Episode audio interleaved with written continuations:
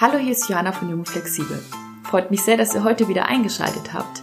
Ich muss gestehen, dass es mir die letzten Wochen leider nicht gelungen ist, regelmäßig eine neue Folge aufzunehmen. Ich gelobe Besserung und leite mit dieser Entschuldigung auch schon ein in die nächste Folge.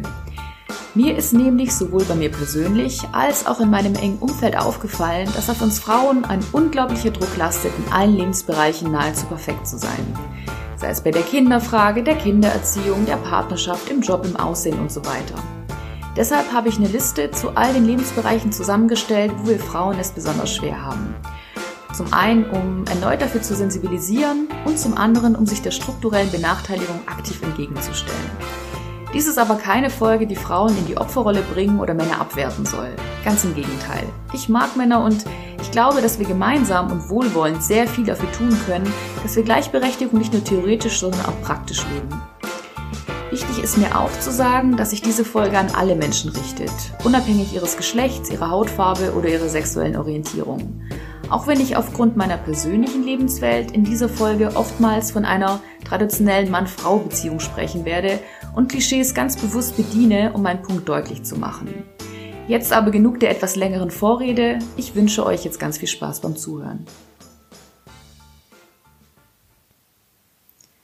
Gleich zu Beginn dieser Podcast-Folge muss ich sagen, dass ich selbst noch keine Kinder habe und mit keinem Mann zusammenlebe. Es wird also bestimmt Stimmen geben, die sagen, dass ich keine Ahnung habe, wovon ich hier eigentlich spreche. Ich glaube aber, dass dieser Blick von außen nichtsdestotrotz ganz wertvoll sein kann. Gerade weil Frauen, die momentan mit Kindererziehung oder Hausbau beschäftigt sind, gar nicht die Kraft oder die Zeit haben, ihre Stimme zu erheben. Deshalb bin ich so frei, meine ganz persönliche Sicht auf das Thema Gleichberechtigung zu teilen und dadurch, nennen wir es mal, Lobbyarbeit zu betreiben. Und für diejenigen unter euch, die genervt sind von der ganzen Debatte rund um Gleichberechtigung und Diversity, euch sei gesagt, es ist ein Privileg, sich nicht damit beschäftigen zu müssen. Umso wichtiger, dass das Privileg jedes und jeder Einzelnen genutzt wird, um Veränderungen überhaupt erst zu ermöglichen. Meine Liste, die einen kleinen Beitrag dazu leisten soll, ist lang. Lass uns also direkt damit anfangen. Punkt Nummer eins: Unterstützung im Job. Liebe Frauen, unterstützt euch gegenseitig. Unterstützt euch, wenn die Kollegin wegen ihres Kindes früher gehen muss. Leitet lukrative Jobs, von denen ihr hört, weiter, auch wenn ihr euch selbst darauf bewerben möchtet. Sprecht Empfehlungen in eurem Netzwerk aus, gebt jüngeren Frauen Ratschläge und unterstützt sie in ihren Talenten und Vorhaben. Redet offen über euer Gehalt und verhandelt es in regelmäßigen Abständen. Nur so können wir der Pay Gap, also der ungleichen Bezahlung, entgegenwirken, die aktuell noch 20 Prozent beträgt. Und zu guter Letzt für alle, die in Führungspositionen sitzen, befördert junge Mütter. Ich glaube, die besten Managerinnen sind frisch gebackene Mütter, denn gerade sie wissen es, Druck auszuhalten, tausend Dinge gleichzeitig zu tun und keine Zeit zu verschwenden. Aber auch bedankt euch bei den kinderlosen Kolleginnen, die ebenfalls dazu beitragen, dass Mütter und Vätern den Rücken freigehalten wird, wenn sie aufgrund ihrer Kinder zwischenzeitlich verhindert sind. Punkt Nummer zwei, Frauenquote. Oftmals wird abfällig von Quotenfrau gesprochen. Letztlich wird man aber Quoten einführen müssen, um eine Gleichberechtigung zu bewirken. Denn ohne Quote werden, überspitzt gesagt, alte weiße Männer ihresgleichen bevorzugen. Erst wenn es im Parlament 50-50 steht, Erst wenn Führungspositionen gleichwertig von Mann-Frau besetzt sind und es keine Erwähnung mehr braucht, wenn jemand mit Migrationshintergrund eine bestimmte Position einnimmt, erst dann haben wir Gleichberechtigung auf allen Ebenen erlangt. Denn nur dann werden auch die jeweiligen Interessen vollumfänglich berücksichtigt. Das fängt mit Debatten um eine Luxussteuer von Tampons an, die glücklicherweise abgeschafft wurde, und hört beim Abtreibungsparagraphen auf. Und auch global gesehen werden Interessen von Frauen auf politischer Ebene immer noch nicht ausreichend mit einbezogen. Ein Interview mit Christina Lunz, die Mitbegründerin des Center for Feminist Foreign Policy, eine Initiative, die sich für eine feministische Außenpolitik einsetzt, findet ihr zum Beispiel in den Show Notes. Irgendwo habe ich vor ein paar Jahren gelesen, erst wenn eine Idiotin auf dem Chefsitz sitzt, erst dann ist die Emanzipation vollbracht. Will sagen, Frauen müssen stärker beweisen, dass sie ihre Position verdient haben und werden doppelt und dreifach bewertet. Es wird zusätzlich nämlich auch noch ihr Aussehen diskutiert, ob sie verheiratet ist oder ob sie Kinder hat. Achtet mal in der Berichterstattung darauf oder am Kaffeeautomaten eures Unternehmens. Ich selbst bin natürlich auch nicht hundertprozentig davon befreit und ertappe mich immer wieder dabei, andere Menschen in Schubladen zu stecken. Hier gilt es daher, sich selbst darüber bewusst zu werden, aus welchem Grund man in eine negative Bewertung geht und das Thema beim nächsten Klatsch und Tratschen in eine wohlwollende Richtung zu lenken. Punkt Nummer drei: Stigmatisierung. Egal ob man nun in Anführungszeichen Karriere macht oder in Anführungszeichen nur Hausfrau und Mutter ist. Ich habe den Eindruck, egal was Frau macht, es ist irgendwie falsch. Auch bei der Kindererziehung gibt es einen Kleinkrieg zwischen Impfgegnern und Impfbefürwortern, zwischen Tragetuch und Kinderwagen oder noch polemischer gesprochen zwischen Dinkelkeks und Schokoriegel. Und schon alleine die Tatsache, dass es das Wort Rabenmutter nur im deutschen Sprachraum gibt, zeigt, wie stark die Rolle der Hausfrauenmutter idealisiert wird. Gleichzeitig wird Frauen, die sich für ein klassisches Rollenmodell entscheiden, bei der die Frau zu Hause bleibt, vorgeworfen, die Emanzipation über den Haufen zu werfen. Hier würde ich sagen, einfach mal durchatmen und sich locker machen. Und vielleicht mal ganz genau hinschauen, warum uns das eine oder andere Lebensmodell überhaupt so triggert. Das ist nämlich in vielen Lebensfragen und Situationen die viel interessantere Frage. Interessant ist in diesem Kontext auch, dass immer noch das Vorurteil herrscht, sich entscheiden zu müssen, ob man schön oder schlau sein möchte, um als Frau in dieser Welt einen festen Platz zu bekommen. Einen interessanten Dialog dazu hört ihr zum Beispiel in dem Podcast Feuer und Brot, den ich euch auch in den Shownotes verlinkt habe. Punkt Nummer vier, Ehrlichkeit in der Partnerschaft. Was meine ich damit? Spätestens wenn die Kinderfrage im Raum steht, sollte man sich ehrlich fragen, wie gleichberechtigt sind wir wirklich? Möchten wir Haushalt und Kindererziehung in gleichen Teilen aufteilen oder bleiben wir bei der klassischen Rollenverteilung? Beispielsweise nehmen Männer bis dato durchschnittlich ein Elterngeld von 3,7 Monaten. Bei den Frauen sind es durchschnittlich 13 Monate. Die Zahl der Männer, die das Elterngeld in Anspruch nimmt, ist zwar im Zeitraum von 2008 bis 2018 von 20,8 auf 35,9 Prozent gestiegen. Jedoch kehrt meistens dann doch der Mann in den Job zurück, weil er tendenziell zum Beispiel mehr verdient. Das soll aber keineswegs ein Vorwurf sein, gerade weil sich Männer wünschen würden, mehr Zeit mit ihren Kindern zu verbringen. Doch auch für sie ist es schwer, sich in ihrem beruflichen Umfeld für eine längere Elternzeit zu entscheiden. Es herrscht auch hier oftmals noch das Bild vor, dass der Mann im Büro unentbehrlich sei. Vielleicht ist auch genau das der Grund, weshalb meistens die Mama statt der Papa angerufen wird, wenn das Kind denn früher aus der Kita muss. Punkt Nummer 5. Perfektionismus. Weg damit. Nichts in der Natur ist perfekt. Warum sollten dann wir Menschen oder gar wir Frauen perfekt sein? Ich selbst muss das auch noch lernen und versuche fünfmal gerade sein zu lassen und mich eben keiner 60-Stunden-Woche zu unterwerfen, auch wenn ich mich in meiner Selbstständigkeit dann doch dabei ertappe, ein schlechtes Gewissen zu bekommen, wenn ich mir mal Ruhepausen gönne. Zum Thema Kindererziehung, Haushalt fand ich die Episode von Sheryl Sandberg in ihrem Buch Lean In ganz erfrischend wo sie uns Frauen ermahnt, dass wir die Männer die Dinge so machen lassen sollen, wie sie es eben machen, auch wenn das bedeuten würde, dass die Windel falsch herum gewickelt sei. Dieser Satz erfüllt natürlich alle Geschlechterklischees hoch 10, aber er musste gesagt werden, denn er macht aus meiner Sicht ziemlich deutlich, dass ob mit Familie oder nicht, die Wohnung nicht täglich geputzt sein muss und man auch mal eine Tiefkühlpizza zu Abend essen kann. Und ich finde ja auch, dass wir uns Schönheitsidealen schon gar nicht unterwerfen sollten. Vielleicht habt ihr auch schon mal in eine frühere Podcast-Folge von mir zum Thema Body Positivity hineingehört. Unbezahlte Werbung an dieser Stelle für meine persönlichen Zwecke. Punkt Nummer 6. Danke an alle Mamas. Eine kurze, aber nicht weniger wichtige Extra-Kategorie. Danke, danke, danke an alle Mamas. Ihr seid einfach großartig und toll und macht alles genau richtig. Es wird nämlich immer zu selbstverständlich hingenommen, was Frauen oder beziehungsweise Mütter in diesem Fall den ganzen Tag leisten. Eine gute Freundin von mir machte mich zu Recht darauf aufmerksam, dass sie davon genervt sei, dass immer der Beitrag ihres Partners gelobt und hervorgehoben wird, sie dabei aber völlig vergessen werde. Schlicht und einfach deshalb, weil beide sich in gleichen Teilen um Haushalt und Kindererziehung kümmern. Deshalb nochmal sorry an dieser Stelle und danke. Und egal wie die Aufgaben innerhalb eurer Partnerschaft verteilt sind, ihr leistet alle einen unermesslichen Beitrag für die nachfolgende Generation. Merci. Punkt Nummer 7, die Macht der Medien. Wenn ihr selbst in den Medien arbeitet oder beispielsweise ein Festival oder eine Konferenz organisiert, schaut auf euer Liner bzw. euer Konferenzprogramm und macht euch die Mühe, ein ausgeglichenes, diverses Verhältnis auf der Bühne zu schaffen. Ich weiß, dass man im hektischen Alltag auf die bereits bekannten, oftmals männlichen Protagonisten zurückgreift, aber mit ein bisschen mehr Recherche findet man zahlreiche RednerInnen, die den Querschnitt der deutschen Gesellschaft widerspiegeln. Und macht euch vielleicht auch die Mühe, um Magazine oder TV-Redaktionen darauf anzusprechen, wenn ihr den Eindruck habt, dass zu wenig Diversität gezeigt wird.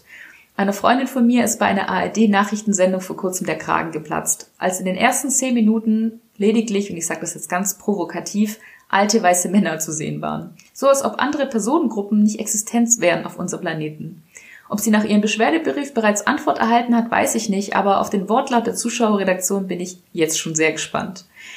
Der Weg ist zwar, glaube ich, noch ein ziemlich langer. Wenn man bedenkt, dass der ARD-Programmdirektor Volker Harris noch im Sommer davon sprach, dass ihm keine Frau einfiele, die eine große Show moderieren könne. Umso schöner ist zu sehen, dass zumindest in meiner Social Media Bubble ein Diskurs dazu entstanden ist. Vielleicht habt ihr in den letzten Wochen die Debatte um den Deutschen Comedy-Preis mitbekommen, als es Kritik hagelte, da unter den drei nominierten Podcastern nur weiße Männer zu finden waren.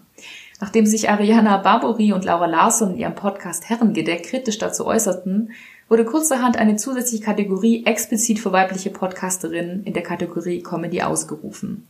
Dass es einen faden Beigeschmack hatte, versteht sich, glaube ich, von selbst. Laura Larsson verglich die nachträgliche Nominierung mit einem Katzentisch, an dem die Kinder gönnerhaft neben den Erwachsenen sitzen dürfen. Fun Fact am Rande. Die beiden gewannen schlussendlich genau diesen Preis und wurden während ihrer Dankesrede oder viel eher Kritik dann auch noch von dem Mann unterbrochen. So viel zum Thema Mansplaining. Zumindest zeigt diese Episode, dass die Debatte rund um Gleichberechtigung noch weitergeführt werden darf und zum Thema Mansplaining werde ich auch gleich noch etwas mehr erzählen. Punkt Nummer 8. Zeit ist Geld. Inspirierend fand ich ein Interview mit Milena Glimbowski beim Madame Moneypenny Podcast, in dem sie vorstellte, wie sie und ihr Partner versuchen, ihre Zeit und Geld gleichberechtigt und fair aufzuteilen. Sei es Kindererziehung, Haushalt oder auch beim Thema Freizeit und wenn es nur eine Stunde pro Woche ist.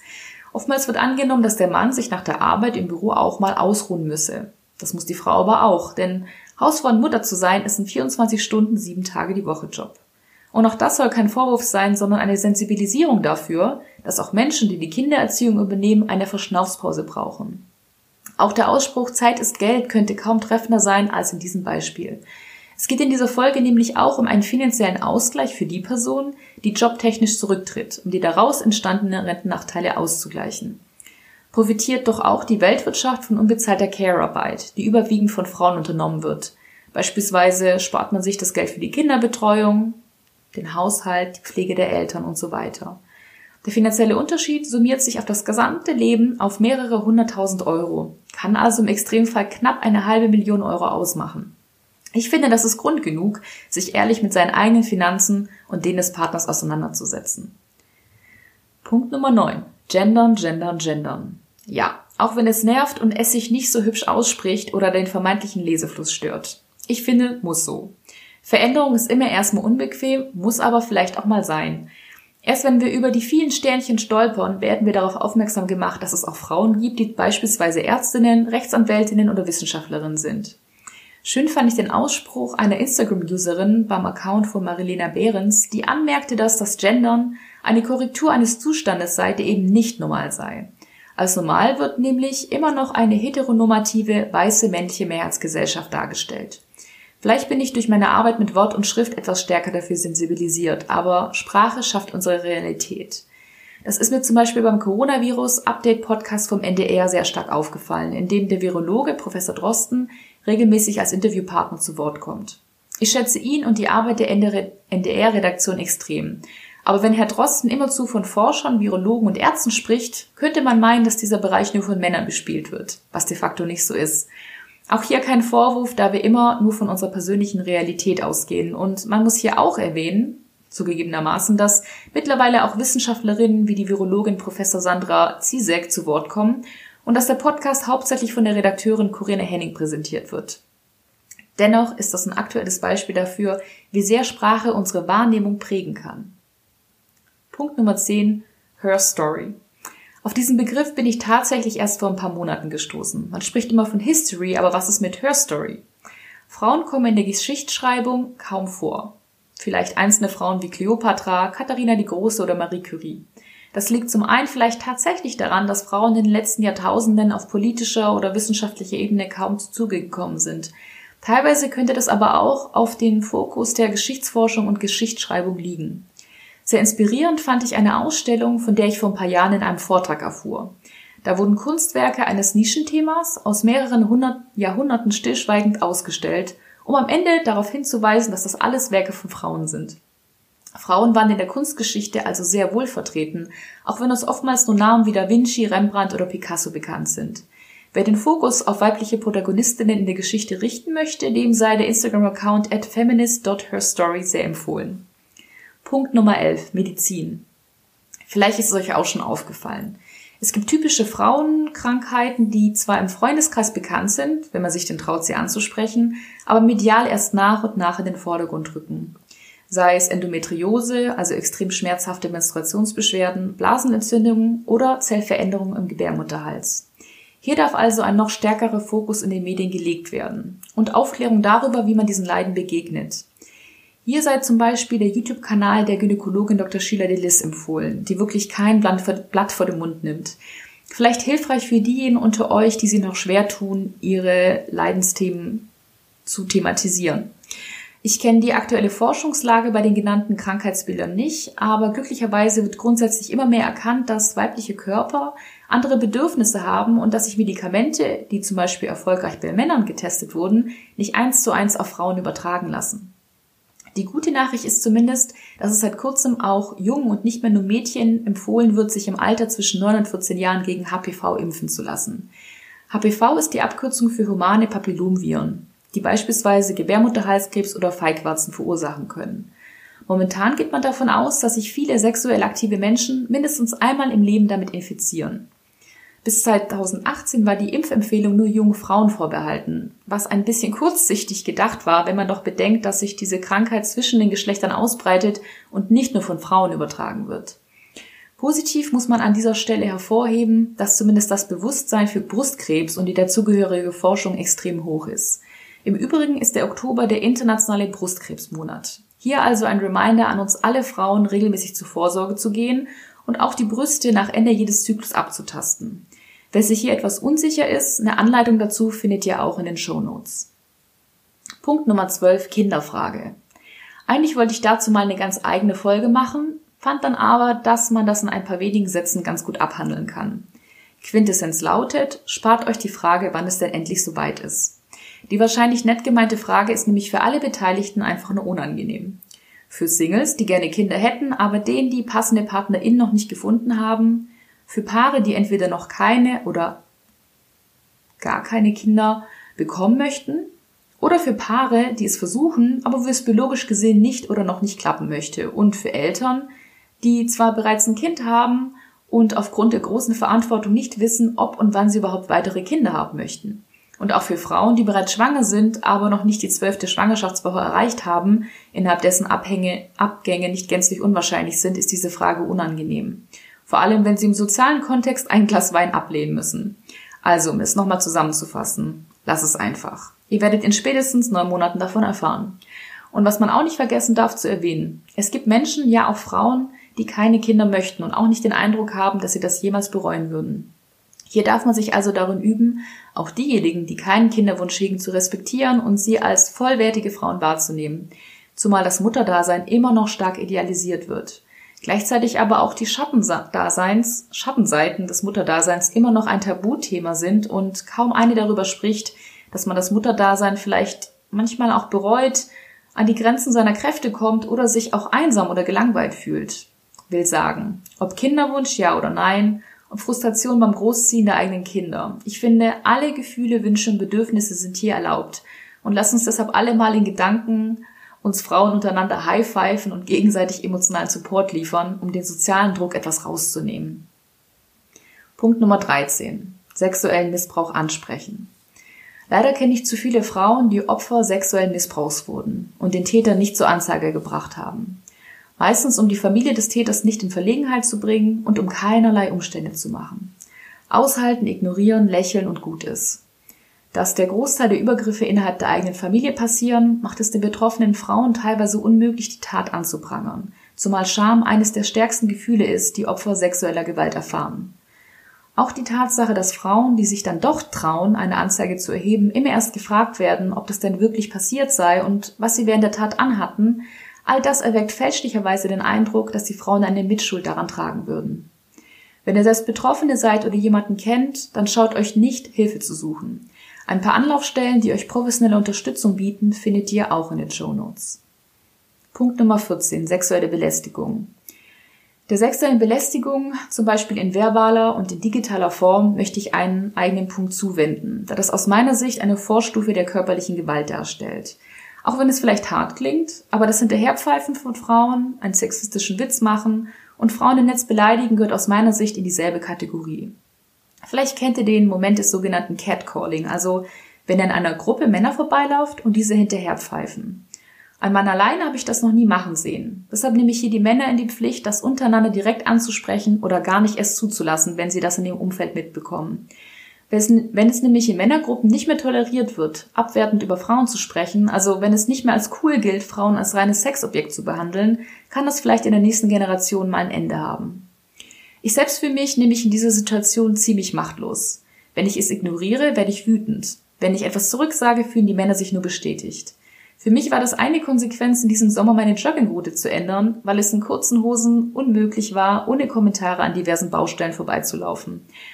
Auch wenn ich mit dieser Geschichte leider alle Bauarbeiterklischees erfülle.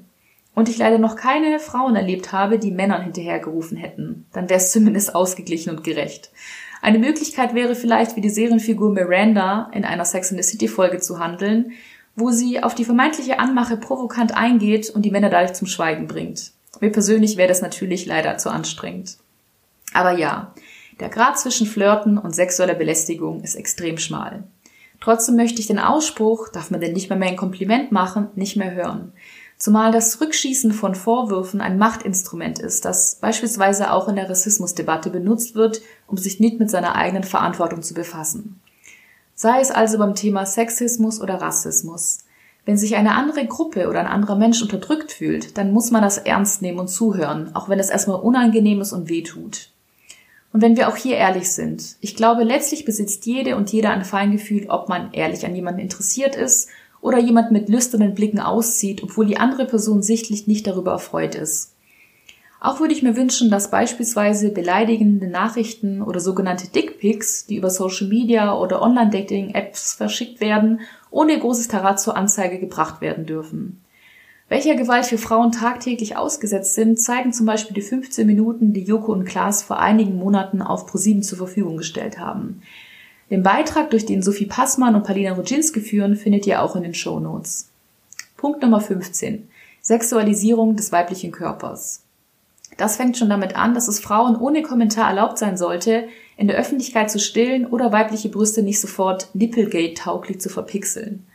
Brüste sind nicht per se Hauptdarstellerinnen in Pornos, sondern dienen auch dazu, ein Baby zu nähren. Und warum dürfen Männer oben ohne in der Öffentlichkeit herumlaufen und bei Frauen wirkt es wie eine Einladung zu Sex? Ein Beitrag des Funkformat, Funkformats, die Frage, in dem die beiden AutorInnen den Test in München gemacht haben, findet ihr auch in den Shownotes. Auch hat mich eine Story von Leila Lowfire, die manche vielleicht noch vom Besser als Sex Podcast kennen, ziemlich nachdenklich gemacht. Da wurde sie von Männern und Frauen gleichermaßen beschimpft, wieso sie denn ihre Brüste hüpfen zur, zur Schaustelle. Dabei hüpfte sie lediglich in einem der Videos. Dass sie eine große Oberweite hat und was sie dabei für Klamotten trug, sollte eigentlich keine Rolle spielen.